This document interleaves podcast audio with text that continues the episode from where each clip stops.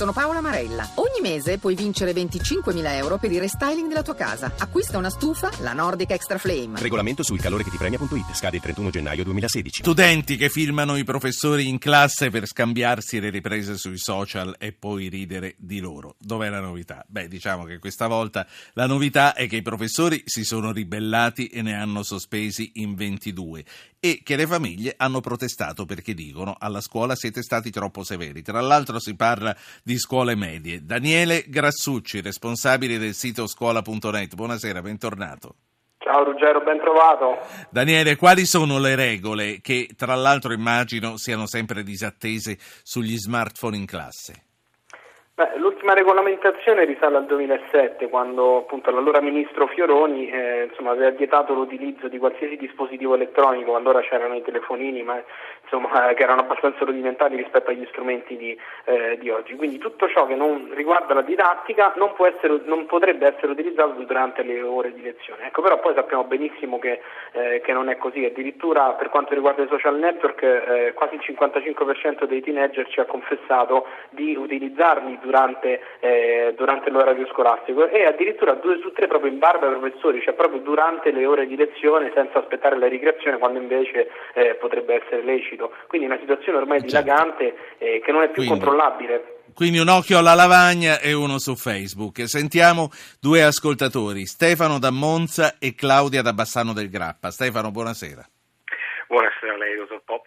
Io um, voglio fare questa domanda. La responsabilità dell'utilizzo o meno di questi strumenti tecnologici ormai su chi grava? Sul fatto che i genitori diano la possibilità ai propri figli di andare a scuola con questi strumenti, salvo poi lamentarsi se vengono sospesi?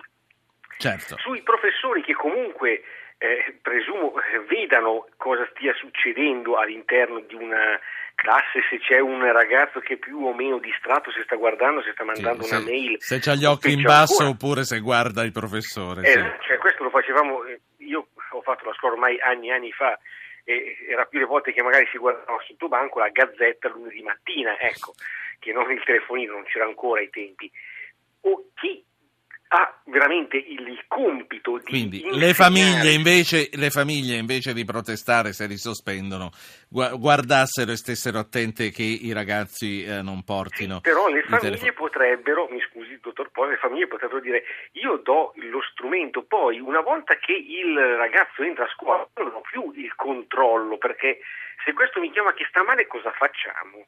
Eh, non può chiamarmi, si perde tempo e si farebbero delle polemiche assurde al contrario. Noi quando stavamo male andavamo dal bidello che ci portava a casa. La saluto esatto, Stefano, esatto, grazie. Esatto. Claudio Bassano del Grappa, buonasera. Claudia.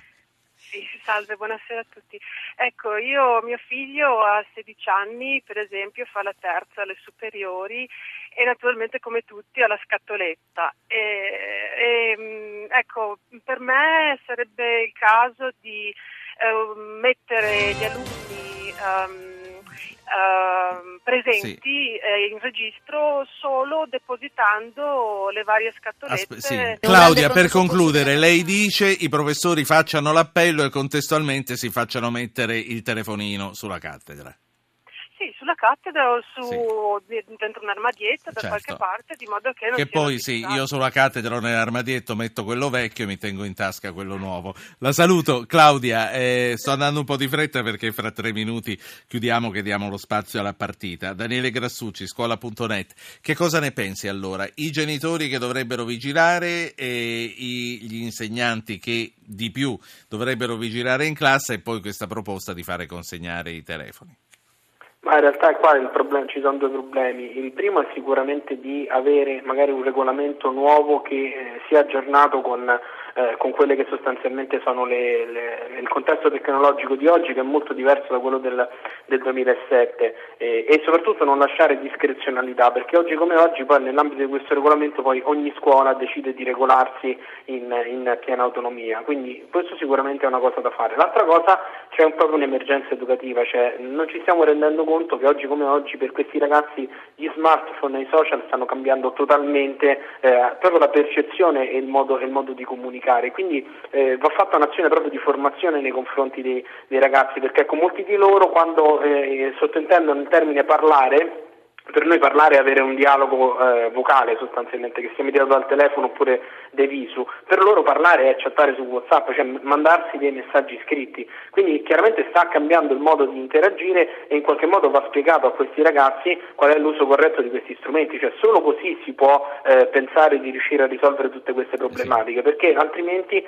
ecco, noi pensiamo di eh, parlare di determinati concetti mentre loro questi concetti corrispondono proprio a tutt'altro nella, eh, nella vita reale e su questo c'è un'azione educativa che devono fare Daniele, scuole è stata, è stata calcolata in un qualche modo la dipendenza dei giovani eh, dai social? Eh, te lo chiedo anche perché è notizia della settimana scorsa, una ragazza dice di aver ucciso la madre nel sonno perché le impediva di stare sui social.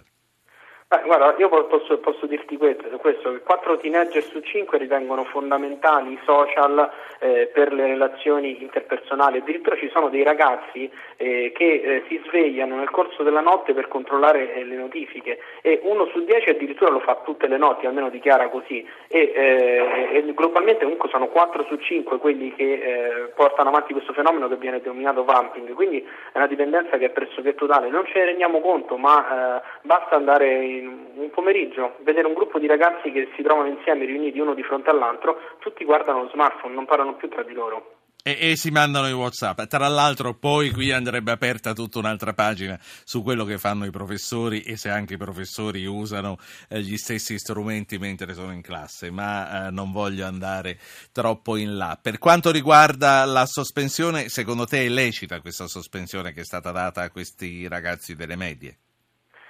Assolutamente sì, nel senso che eh, se c'è un regolamento di, di istituto che, eh, che, va applicato la, sospe- la, sospensione ci sta tutto. Il problema è sempre, eh, come purtroppo accade nel nostro paese, il rispetto continuo delle regole, cioè se c'è una regola va sempre fatta rispettare, non quando avviene un caso, un caso eclatante. Cioè, in questo caso è scattata la, la, la sospensione perché questi avevano eh, deriso i professori, i professori se ne sono accorti, però ecco, bastava un attimo di attenzione per capire che questi ragazzi durante le lezioni utilizzavano certo. i social network. Grazie. Ecco.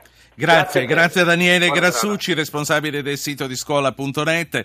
Riceviamo un messaggio da Lella Mazzoli, che eh, tutti conosciamo, abbiamo intervistato spesso, insegna all'Università di Urbino. Lei dice non li faccio usare neanche all'università, quando me ne accorgo poi specifica. Grazie a tutti per essere stati con noi.